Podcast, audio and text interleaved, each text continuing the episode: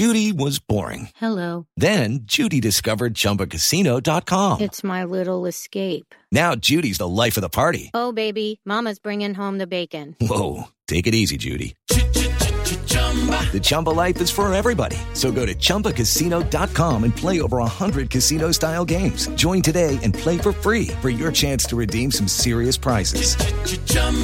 ChumbaCasino.com. No purchase necessary. Void where prohibited by law. 18 plus terms and conditions apply. See website for details. This week's episode of Millions of Screens is brought to you by The Daily Show. Comedy Central proudly presents The Daily Show with Trevor Noah for your consideration. Nominated for six Emmy Awards, including Outstanding Variety Talk Series, Outstanding Writing for a Variety Series, Outstanding Directing for a Variety Series, Outstanding Picture Editing for a Variety Series, and Outstanding Sound Mixing for a Variety Series or Special. So if you're an Emmy voter, this ad is targeted directly to you. And for continued election coverage, watch new episodes of The Daily Show with Trevor Noah, weeknights at 11, 10 Central on Comedy Central. It is a millions and millions of little screens. Can't you shut up? I'm busy. Boy, what a great show. Hello and welcome to Millions of Screens.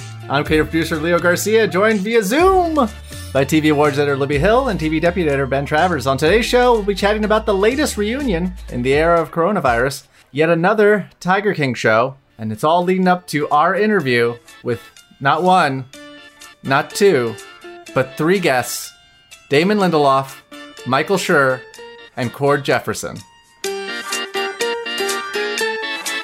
All right, skipping ahead to the clicker, our recap of the biggest news items from this past week. Guys, you can add The West Wing to the list of TV reunions in the age of COVID 19. Um, but this time, apparently, they're coming together for Michelle Obama for a voter a voter initiative called uh, "When We All Vote," uh, and I guess the episode will be will be airing on HBO Max. uh, given the circumstances we're in and how desperate everybody are for new programming and event programming and uh, reasons for people to subscribe to streaming services, combined with you know the the difficulty we're facing in, in producing new things as well as tying it into a good cause.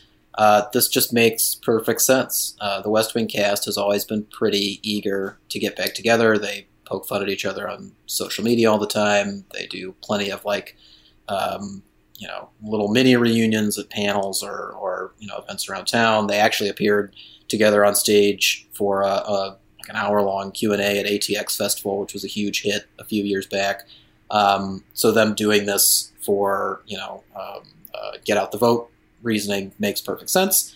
Uh, it'll be interesting to see exactly how you know like Tommy Schlamme comes in to direct uh, the the special. Like I don't know exactly if this is something that seems best suited for a walk and talk style presentation, uh, given restrictions and safety procedures. But um, he's a friggin' pro, and having him on board to, to wrangle this great cast will be a lot of fun to watch. I, I I think this seems like a relatively innocent bit of entertainment. It doesn't sound like they're trying to do too much or too little. Just provide a little bit of a reminder and do their part to, to get the vote out. So uh, so yeah, I'll, I'll check it out. Should be should be fun. It's no Friends reunion, but HBO Max needs something. My segue was going to be, uh, you know, it's very important for people to get out and vote. And Libby, you actually spoke to Hillary Clinton this past week, and uh, I did. and you asked her if she enjoyed uh, Kate McKinnon's impression of her. And Kate McKinnon is going to be in a Tiger King show that has been greenlit by NBC Universal to air on Peacock, Yes. NBC, and USA. All of possible. There's a- Simultaneously? there's, a, there's a shorter segue. Sure. That, was, that was a lot of steps. there was news when Tiger King first hit. Uh, there are competing Tiger King uh, shows that were going to come out of it. Nicolas Cage is Because- attached to. Yeah, That's the 2020 we deserve. Nicolas Cage is attached to play uh, Joe Exotic in a Netflix show that they're developing, and and this series is led by Kate McKinnon, where she would portray Carole Baskin, and it, it has been greenlit by NBC as I mentioned earlier, and will air presumably across all their platforms. Uh, it does say NBC, Peacock, and USA Network. I don't know in what order or how. Ben, you you were like likening it to just a 22 minute impersonation as opposed to something that might stretch the acting limbs a little bit more. I would say that's my worry about it. I mean, my chief worry about it is that we're doing a Tiger King series. Anything? A- again, yeah. Like I, I, after witnessing that insane story and the fervor surrounding it once already, seems like more than enough. But no, like when it when it comes to kind of trying to get excited for what will definitely be billed as a as a as a big TV event, uh, especially if it's airing across all three of those very different uh, platforms broadcast, cable, and streaming. Um, it, to me, it, it comes back to McKinnon. She's a she's a multiple Emmy nominee and winner. She's somebody who you know is very exciting to see stretch her range on SNL. Um, but I would I would much prefer to see her kind of be put into something that would force her to commit to a, a certain tone instead of just opening the door for more impersonations. Like I I don't need to see a series length Tiger King sketch. And again, I don't know what they're going to do with this. I don't know how they're going to present it. And I don't know what the direction will be. But even bringing in an SNL cast member for a Tiger King show seems like they're going to run that risk. Like that's going to be hard to dodge that perception or interpretation of it. So um, I am still struggling, I guess, to, to get excited about this, no matter no matter what angle I take. That's fair. I mean, I I like Kate McKinnon. I'd like Kate McKinnon to start transitioning to maybe something else and and and figure out what that's going to be. Um, this is totally out of line, and and I'm gonna absolutely regret saying it, but like I think there is room for a a kind of like serious look at Tiger King, like the like American Crime Story originally was, taking something that had ended up um, this American punchline, but had a root of tragedy at the center of it. Um, I think there is room for that here, and I, I guess Ryan Murphy jumps to mind because he, in those serious settings, can has the ability to walk that line between kind of campy and um, exploitative. But yeah, that's that is if we had to have another Tiger King project, which I don't think we do, um, that is what I would be more interested in seeing. Um, now, there's nothing to say that neither of these projects are those things, other than you know casting. But um, we'll see. I I like that Kate McKinnon is getting work. I guess. Yeah, maybe this maybe this is the curveball. Maybe she is going to do something that is completely different than what most people would expect. Mostly, I'm just sad that we can't smash the Nicolas Cage version and the Kate McKinnon because having them play opposite each other could be some gonzo shit. Yeah, I think that's the way you have to do it. You either have to treat the subject like seriously, or you just have to go full Hunter S. Thompson with it. yeah, like you have you have to break the dial like on, on Yeah. the way on the way on the way to 11 like you have to break it and like you're you're at Mhm. you're in the 30s somewhere and it's just Mhm. n- noise well guys coming up after the break we have our truncated interview with damon lindelof michael schur and cord jefferson we'll explain the connection as to why we're speaking to all three of them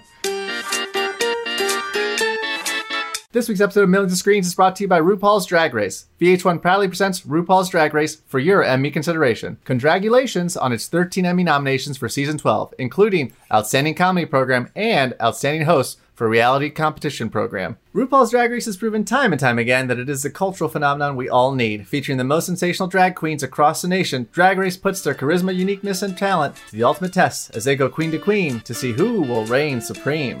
Watch highlights and episodes right now on VH1.com. RuPaul's Drag Race for your Emmy consideration.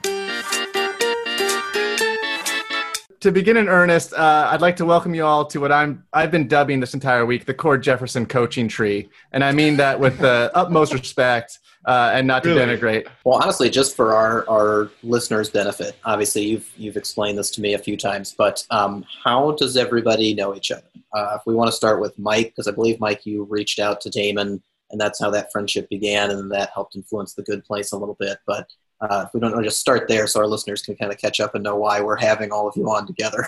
Sure. Yeah, I'll connect all the dots. Um, so, I when I had the original idea for the Good Place, um, I realized that it was in a sort of space, creative space that I had no understanding of or knowledge about, and so I was just a fan of Damon's. Um, I was a huge Lost fan and uh, a huge season one Leftovers fan.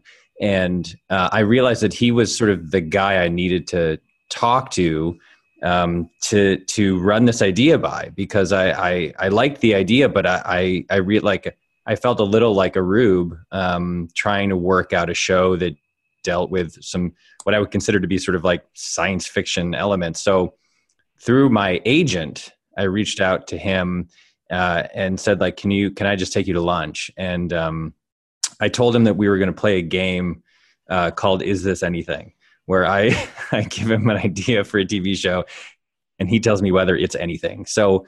Uh, we went out to lunch at a diner in Studio City, and uh, I, I basically pitched him um, at that time, I pitched him just like the basic sort of setup for the premise and, and walk through the themes and ideas of the show. And I was sort of like, so is this anything? And he very quickly was like, yes, this is something. This is cool. But here are some pitfalls. Um, here are some potential pitfalls that you may run into. Like, here are some things you need that you'll, here are the problems you'll have. Uh, and walk me through a bunch of them. Uh, and it was incredibly helpful. And, uh, you know, the show the the reason that Damon was the right guy for me at the time was because like the show I, wanted the show to have like cliffhangers at the every episode at the end of every episode. I wanted to be heavily serialized. The show already at that point owed a kind of psychic debt, I think, to Lost, and so having him kind of weigh in and explain to me like what he thought of what his gut reactions were was incredibly valuable. And then he continued to be a sort of trusted source, um, especially when I conceived of the I can't remember Damon at, the, at, that first meeting. Did I tell you the big twist at the end of the first season or not? It was either that time or the second time we went out, but I don't remember. You you definitely did, and okay. um, and in my memory, which is which is entirely subjective, is the first time that you reached out, we went to Jinky's in Studio City, and it was right around mm-hmm. the time of the Parks finale, and um, and either the either you were shooting the Parks finale and and it had not aired or it had just aired but in my but in my memory i hadn't seen it yet and it was just like hey like i'm a huge fan of yours and let's get together. This is me saying to you i'm a huge fan of yours. And in my memory we talked about parks almost the entire time at Jinky's. And then it was this this this lunch that you're talking about was yeah. almost an entire year later because i already knew you at that point. That's right. And, you're totally then, right. Yes. And yes, you absolutely 1000% you had the you had laid out the points system, uh, the um, the Doug Forcett, uh, and you pitched me the twist, which is that um, uh, where we can spoil it now, right? I mean, we're like well past the yeah. you know this is I think, I think show's, fine, yeah. the, the show's over, but the idea that they were not in a good place at all um, and that and that that was going to be the the season finale of the of the first season. Right. So that's when I pitched the whole the whole season. He gave me all this great advice. Um, the show got up and running, and then before the second season, we were hiring writers. I met Cord, and um, I can't remember. Oh, it was because you had worked on Master of None. That's why I knew you from Aziz and and from Alan Yang were like, this guy's great. So I met Cord. I met Cord. Um, we were meeting with a small group of writers, like the high level writers in a, in a sort of early prep season two thing in my office at Universal. And so I met Cord before we started that day. And we had a really great conversation in like 17 seconds. And I knew I wanted to uh, hire him or at least make him an offer. And as Cord was leaving, uh, the other writers were in the sort of outdoor or the foyer area, and uh, I was like, "Hey, this is Cord Jefferson. This is Jen Statsky. This is uh, you know whoever." And uh, everyone says hi, and then they come in, and then Jen, as a joke, was like, uh, "Is that a writer?" And the reason that was a joke to her was because Cord is so handsome that nobody believes that he could be a writer. Everyone assumes he's an actor.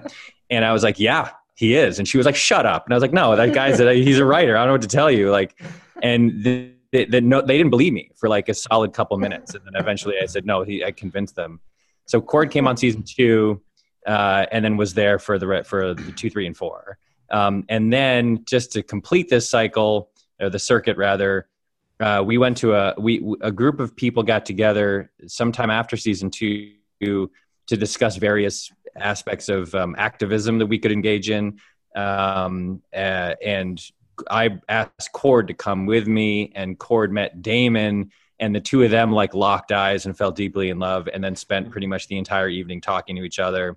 I, I, the, what the the way that I remember is I that that dinner party meeting was uh, like a week or two after the finale of Leftovers had aired, and I was like so obsessed with Leftovers, particularly the finale, that like as soon as Damon, as soon as I saw Damon, I sort of sidled up next to him, was like, oh, and just effusively praising him and like going on and on about how much I love Leftovers, and then I don't know if you, I don't know if you were already thinking about Watchmen at the time, but then you emailed me about a month after that dinner and asked if I would have dinner with you to talk about this thing that you were working on that ended up being Watchmen.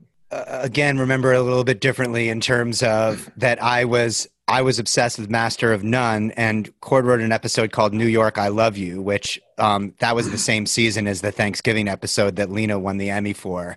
Um, and those two episodes of Master of None and an extraordinary season of Master of None, I was just completely geeking out over that. So as opposed to us locking eyes, it was more like I was just staring at Cord constantly, and he felt the discomfort of that stare and would occasionally look up and meet my eyes. And maybe Mike witnessed one of those moments, but like, and then I think Watchmen at that point was something that was super top secret and that I had not emotionally committed to yet um, as something that I wanted to do. But Jeff Jensen and I, we had had a couple of preliminary conversations about about whether it should be done, and then some of these other ideas that were starting to filter in, p- particularly in the ones that were sort of inspired by uh, by Ta-Nehisi Coates' writing and and the idea of of of uh, of a of Will Reeves as a black man who is hiding his identity um, as Hooded Justice. Those were very nascent ideas i think at the time that i met cord. And then a month later they i i, I feel like i was like i think i want to try this but i'm not sure when cord and i went out for dinner at the chateau marmont which uh, i just was trying to impress him. I feel i always feel very uncool there because people are that's like the one place in la like they people just smoke cigarettes and nobody tells them not to because they're so they're so cool and handsome and and beautiful. And that's when i was like what do you know about watchmen? Um uh but i'm not like was i was i like we're doing this thing or was i like i'm i'm i'm I'm thinking of trying it on. I can't remember. The way that I remember it is you were saying you were doing this thing. It was, okay. it was the, the, that, that you had sort of, you had already come up with some of the you know, you told me that you wanted it to be heavily about race. You told me you told me that you wanted Tulsa to be involved. You told me that somehow police were going to be involved. Um, so it was sort of it was a it was a nascent idea, but it, but it was it, you spoke about it as if it was going to happen. Let me just and say think, that regardless of the details and the timing, the I'll tell you the feeling I had when we were at that dinner and I saw you t- you talking, which was my husband is leaving me that's how I. That's that. That was the feel. I was like, oh, I've I, my husband is leaving me for another man. That's how I felt. and feelings are truth, and you can't say that my feelings are wrong. we we can't, and we won't. And I think I think that I, I, I definitely feel like when Cord and I went out for dinner, that he was still writing the penultimate season of The Good Place. So, like, I, I guess in the construct of this metaphor, I wasn't cheating on on anyone but Cord was. I would like to think that I would like to think that we right. formed a throuple. We formed a polyamorous oh. relationship now where we all we all love each other. I think that we can be a little bit more progressive than, than you guys are. We can I, be. I, I definitely We're, remember that. I definitely remember having conversations with Cord at various times where I where I would be like, "How's Damon?" Like does he ever like talk a, about me? yeah like a little bit like damon used to be my friend and now he's your friend and you used to work with me and now you work with damon and that's fine. I'm fine with it. It's fine. I, I don't care. you may be joking but i can literally remember at least a dozen instances where i would turn to cord in the watchmen writers room and be like what what is the good place writers room like this? Like do, do you get into hostile arguments and do people leave the room crying? That happens on the good place right? That that happens there. And he was always very reassuring when he said no absolutely not. We we we prime Joe Mande primarily makes amazing lists that we all laugh hilariously at. And and and uh, it's the opposite of what it feels like to be here. So just know that you came out on the right side of that comparison I'd also like to say that I think this would be a great and successful podcast if um, one question was posed and the three of us just talked until the time ran out. Why don't we just go for that? Like maybe we can just maybe we can filibuster. just Oh my get off God. the- pitch.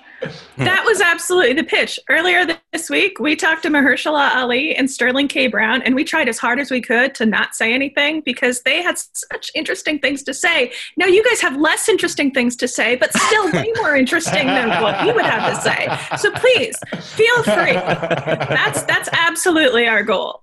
Uh, well, Libby, do you want to pose the question that we thought we were going to pose based on where they were heading in that conversation?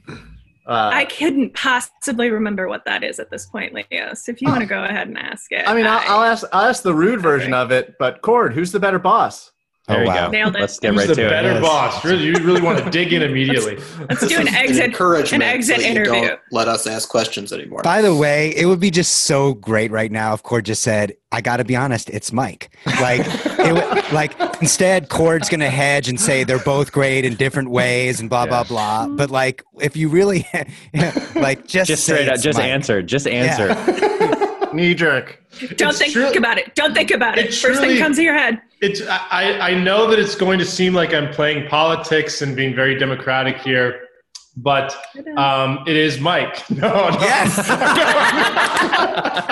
I, I, I, I, but I, I really do think that I mean they're such different they're such different guys. I think that um, I think that something that I share with I, I share a lot in common with with Damon is is that I hope that you don't think I'm speaking out of turn here by saying this, Damon, but I'm, I'm a very neurotic person. I wear my heart on my sleeve. I have a lot of anxiety, and I think that I'm very open about that anxiety. And Damon is very much that way.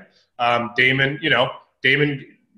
there would be days when when Damon would say in the writers' room, "You know what? I, I think we've I think we've made a mistake in, in attempting this. Maybe it was a mistake to do this show, which which is like you know, it's it's, It's great it for morale. It's really, It is- it's really, it is- really great for morale. it could be pretty rough sometimes. So like maybe you know there were there were days that were that were, were really hard days in that room where we sort of like talked in circles and, and sort of discussed things uh, to no end and, and felt like very very difficult. And I think those were the days that Damon would say, you know, this wasn't a good day. Maybe maybe this was a bad idea, but but it's too late. We're we're on the path. And so you leave So there a 10 a.m. tomorrow? Yeah, yeah, a, little, a little dejected. Um, and so, but but at the same time, like I appreciated that because I'm a man with with a bunch of my own neuroses, and so uh, I appreciated though that it, it never felt like you were dispassionate. It felt like that you felt that way because you loved what we were doing and you loved Watchmen so much, and you really wanted to make the work as as good as it could possibly be.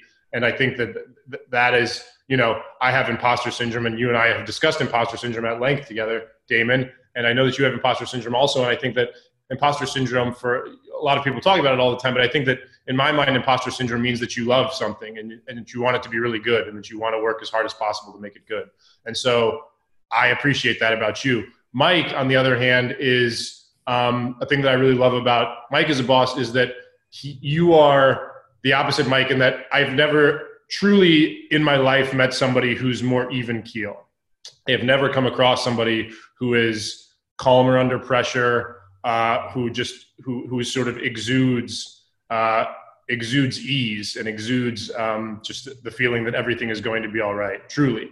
And so, you know, making TV is can be a very difficult undertaking, and there's a lot of money involved, and a lot of people's jobs are involved and livelihoods. And so, you want to get it right because you don't want to feel like people are wasting their time working with you, or or or you don't want people to lose their jobs because you aren't doing your job well enough. And so, uh, I think that that I'm a kind of person who I, I sort of feel that anxiety deeply. And Mike, if you feel that, you you never ever let on that you're feeling that. And I think that the uh, the confidence that you exude, I think, just bleeds into the room and and, and makes everybody feel that way also. So uh, I would say, uh, truly, I, I loved working for both of them, and I would do it in a heartbeat if they ever asked again.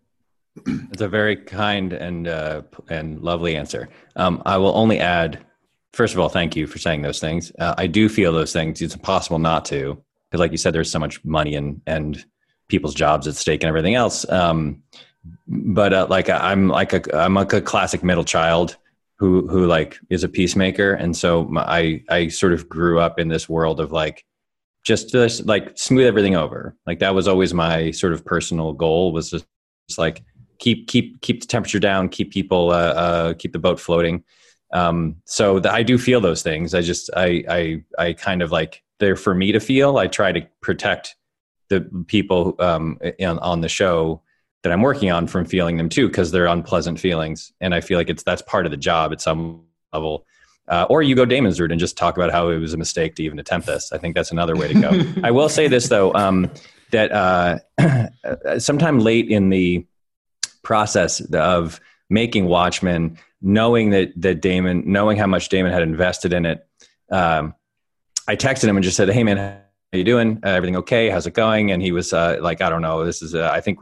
Uh, he he said something like, "When this show works, I think it really works," and and then other times I think it definitely doesn't work. And I said, um, I promise you it's great.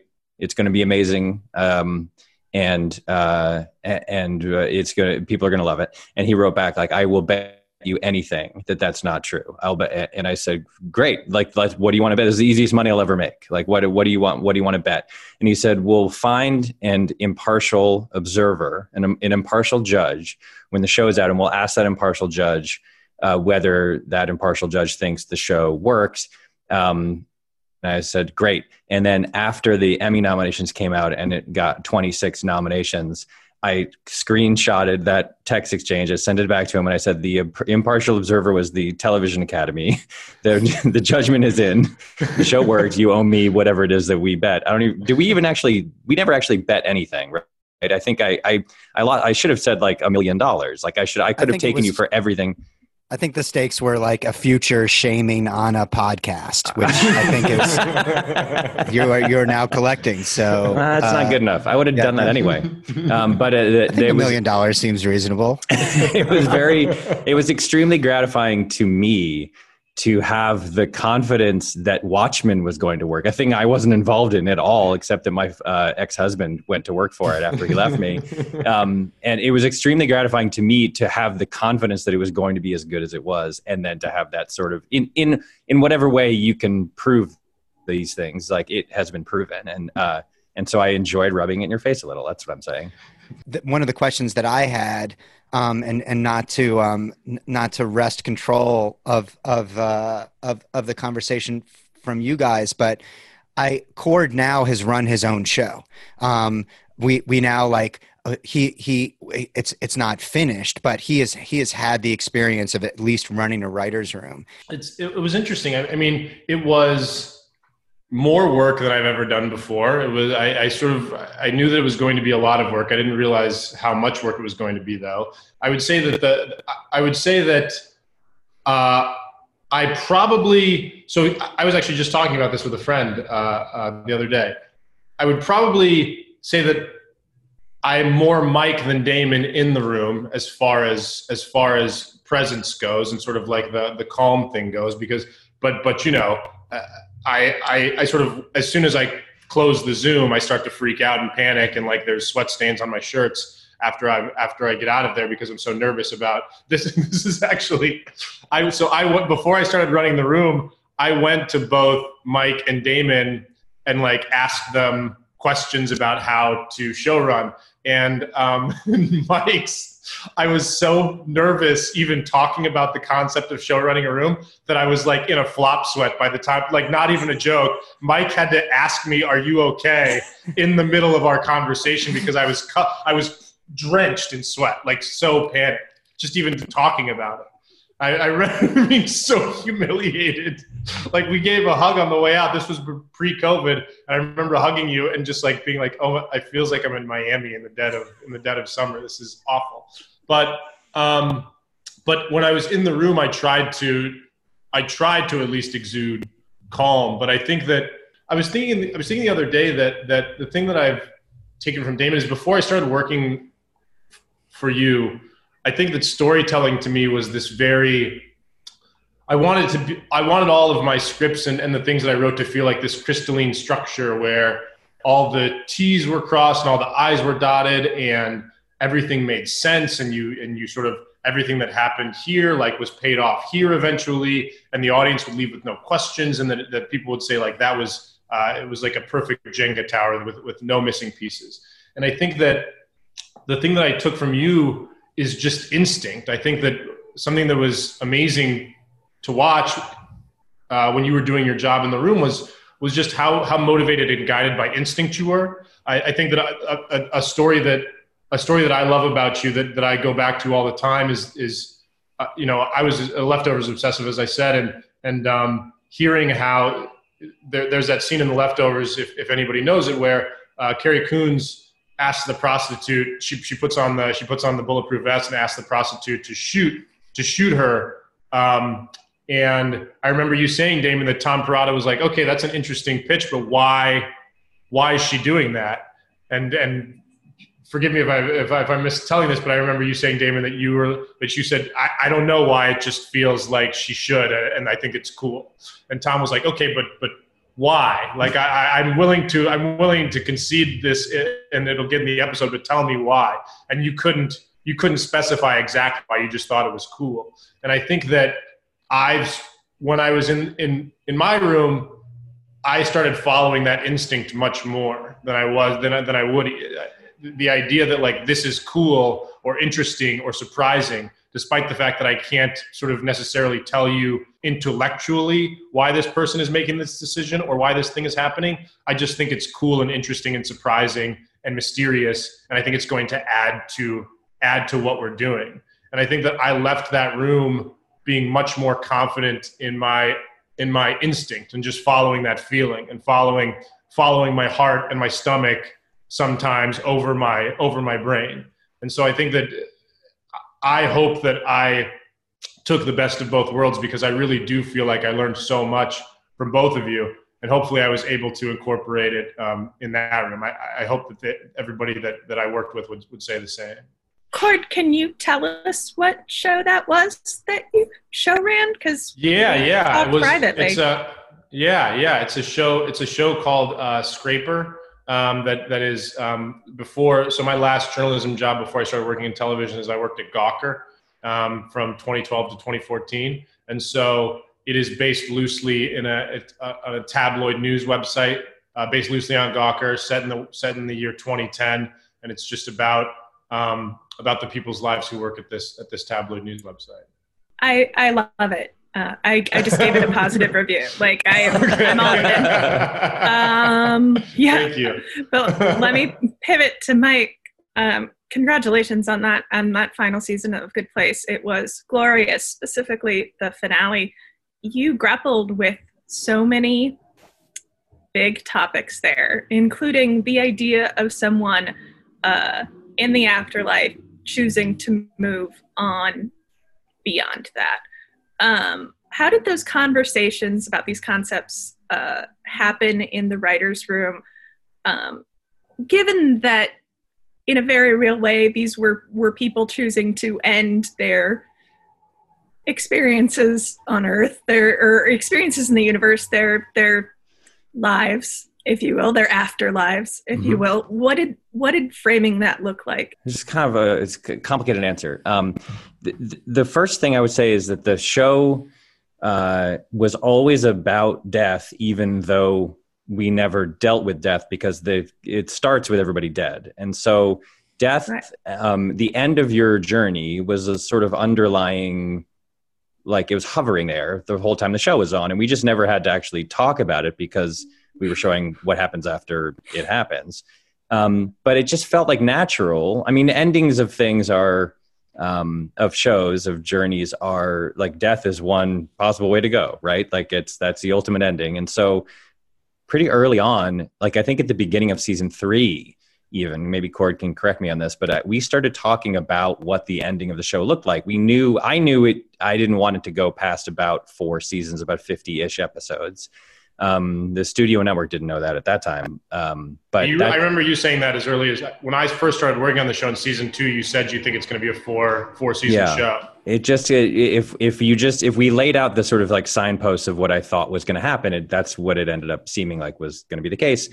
So when we really started talking about it in earnest, like it was like, well, a lot of um, a lot of conceptions of the afterlife and a lot of discussion about immortality uh, comes back to the same idea, which is like it doesn't matter how you design it, it sucks. Like immortality sucks, and uh, you you if you live forever, a couple things happen. Um, and philosophers have explicitly written about this. Like you, you get really bored um, and and and everything loses its meaning and also any sense of morality disappears because and Chidi says this at one point um, in season uh, two I guess he says like look if if you if you're to live forever like who cares what you do? Who cares whether you're a moral agent uh, because you know you commit a you commit some kind of crime or moral uh, failure wait a billion years like the guilt will fade. Like there's uh, things lose their meaning when time is infinite. And so it just seemed like the natural thing for a show that's explicitly about ethics and, and morality to say like well the only way this can end is for for their lives and their existences to end because otherwise nothing they did really meant anything. And so that like it, we were we knew that was going to be the ending pretty early um, we didn't know the details or exactly how we were going to get there but I, we knew when we started talking about immortality um, as early as season two to like lay the groundwork for the fact that by the end of the season, uh, by the end of the series rather, they were all going to make this choice. Um, and we, you know, we did some reading about, um, you know, about end of life decisions, and we did some reading at the Todd May, who was one of the professors who helped us out, wrote a whole book called Death that was about this exact subject. That's how we found him, as he wrote this book that was about um, about why why the fact that life is finite is crucial for for moral behavior and for morality meaning anything. So it, it wasn't one conversation, or it wasn't even a, a, series of conversations in the final season. It was sort of baked into the whole show from from the time Cord joined. Like it was it was something that was beginning to percolate and that began to feel like the right way to sort of say goodbye. And so it had this nice um, kind of side effect, which was like for a show that was it's sort of implicitly about death the whole time. It became explicitly about death um, at the very end, and that that was a real punch. Like it, it felt like it, it felt like it had some impact because we were suddenly talking about instead of like things continuing on forever or resetting constantly or whatever.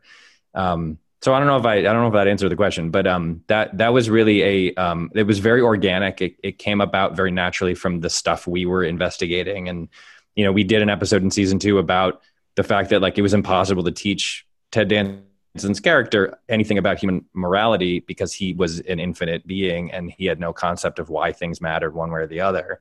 So they had to sort of create an existential crisis for him so that he considered the absence of his existence in the universe for the first time. And like from I know for a fact that from that point, excuse me, from that point on, the idea that each of them would be able to sort of leave and choose their own ending um, was sort of like where we were headed, and we just sort of kept slowly creeping up to that point um, until the very end.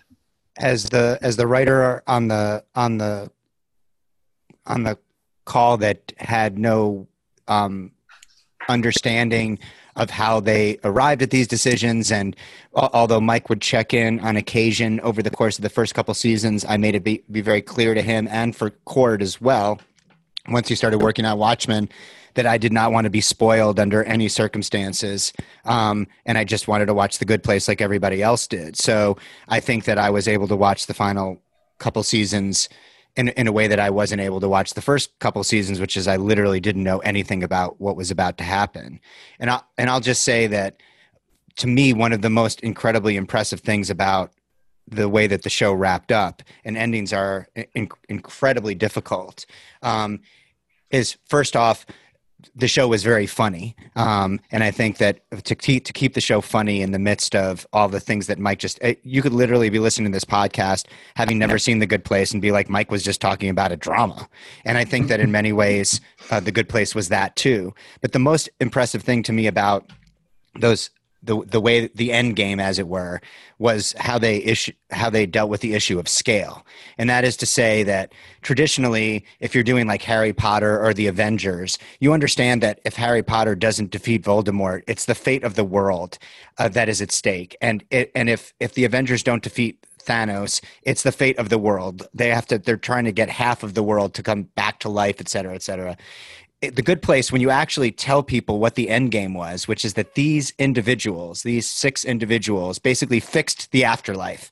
The afterlife was broken, and and were were it not for the intervention of these individuals, the, the afterlife would have remained perennially bro- uh, uh, uh, uh, ultimately broken. They came in, they diagnosed the problem, and then they fixed it, and then and then but then once that was done, what we really cared about was them.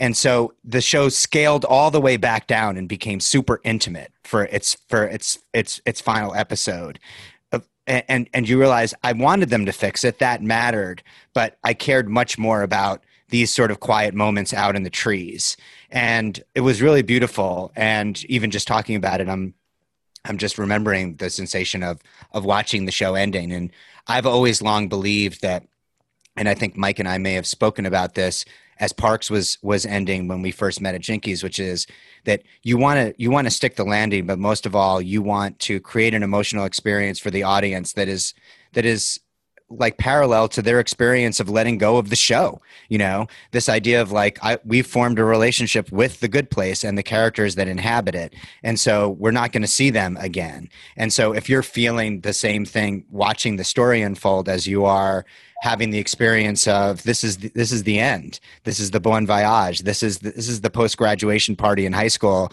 where I'm telling these people that I'm going to keep in touch with them, but many of them I will never ever say another word to. Like if you're feeling all of those things and it's really bittersweet and beautiful, that is that is a really difficult brass ring to grab. And I just I'm I'm not just saying this because I love Mike and Cord, but I really truly love that show, and I um, uh, and I'm so glad that it's being celebrated. Did that feel shorter to you guys than it actually was? Yes. yeah. Yeah. A lot bit. I can't can't muchly put my, put my finger on why. I feel like we like glossed over some things. We definitely glossed over some things. Uh, right. One of one of the pre- pre- predominant things being a long form discussion about the meaning of life, moderated right. by our very own Ben Travers. moderated. Who's been angling for this for three years? Yeah. Steely Dan's Danza being the long version. Also, I, I made Michael Schur defend his hot fruit hot take yet again. He had to explain it to Damon. I don't think Damon was sure of what it was. Millions of Screens is a production of the Penske Media Corporation and IndieWire. Our theme music features excerpts of the classic YouTube video of Bjork talking about her TV and Willy Wonka and the Chocolate Factory. Our editor in chief is Dana Harris Bridson, our publisher is James Israel, and our executive editor is Ann Donahue. Our irrational fears include knocking our teeth out after walking down cement stairs, waking up deaf, and getting crushed underneath an 18 wheeler. Our collective podcast fear is that no one listens this long, or at all. You can find us on Twitter at a million screens, at Midwest Spitfire, at Ben T. Travers, and at Leo Agent Garcia. You can find us on Apple Podcasts, Spotify, Google Play, so leave a review and let us know what you think. This is Ben, Libby, and Leo. Remind you as always that you shouldn't let poets lie to you.